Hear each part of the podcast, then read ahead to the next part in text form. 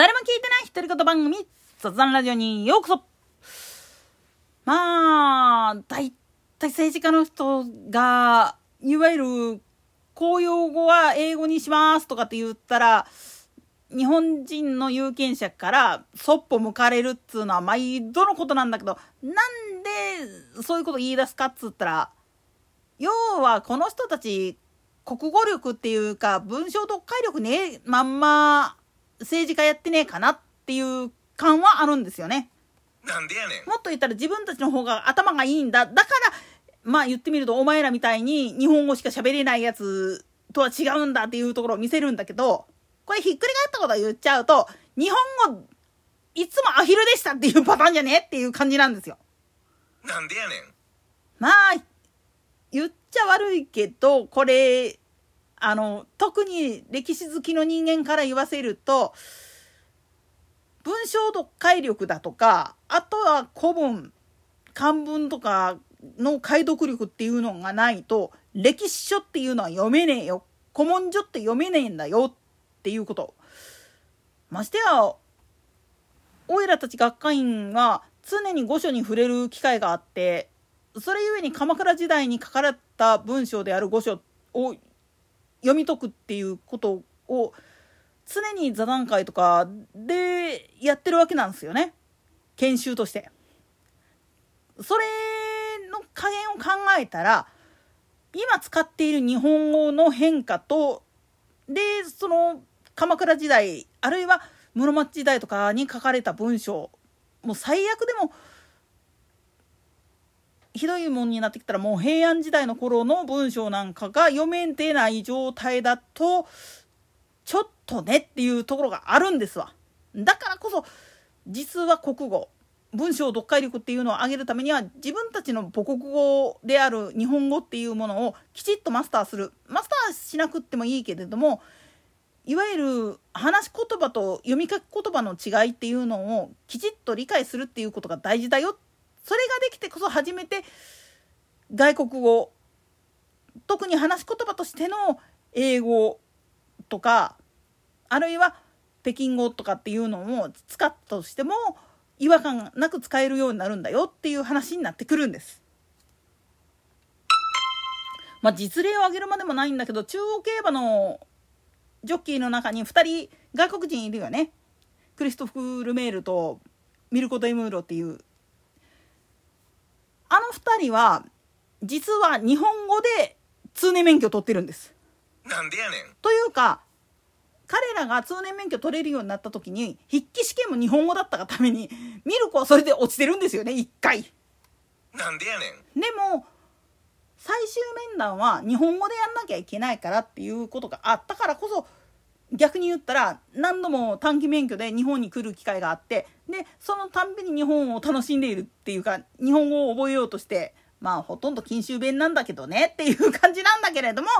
覚えたからこそ普段の生活でも日本語で喋るっていうことができるしその日本語で喋りながらも母国語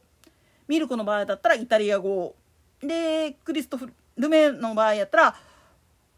フランス語に置き換えてっていう風な形でやるっていうことができるようになったわけなんですよ。ではまあ他の外国人ジョッキーが通年免許を欲しがってるっていう話を聞いていて何回も試験を受けてるっていう話は聞くんだけれどもなんで落ちるんかって言ったら実はこの日本語最終面談での日本語で落とされてるんですわ。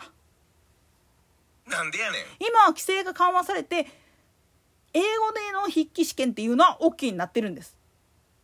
ところが最終面談でなんで日本語が必要なのかって言ったら日本で起業するにあたって日本人スタッフと一緒に仕事するってなったら日本語が喋れないと聞き取れないとそしてその意味を理解できない状態であれば指示を出したとしたって通じないしでインタビュー受けるにしたって記者が何を喋ったのかっていうのをいちいち翻訳してもらうっていうことをやってもらってたらその分だけコストがかかってしまうだけじゃなくってまあ言ってみると記者の方も面倒くさいだからまあ言ってみると取材しなくなるみたいな感じになってしまったりそういう圧力が生まれてしまう危険性があるからっていうことで日本語で脅すわけなんです。もっと言ってしまったら面接の時点でバレるんですよね。この人は母国語すら怪しいぞっていうのがなんでやねんだから実は試験の時は筆記は英語でもいいけれども最終面談はお願いやから日本語で喋ってくださいねっていうふうに言われてるっていう部分があるんです。今でこそ本当にねあのどこそこ系日本人とかって揶揄されるけれども実は裏側ではねすんごいことやってるんですわ。同時方向で言ってしまうと日本語っていう言語はいろんな民族の言葉をるつぼにして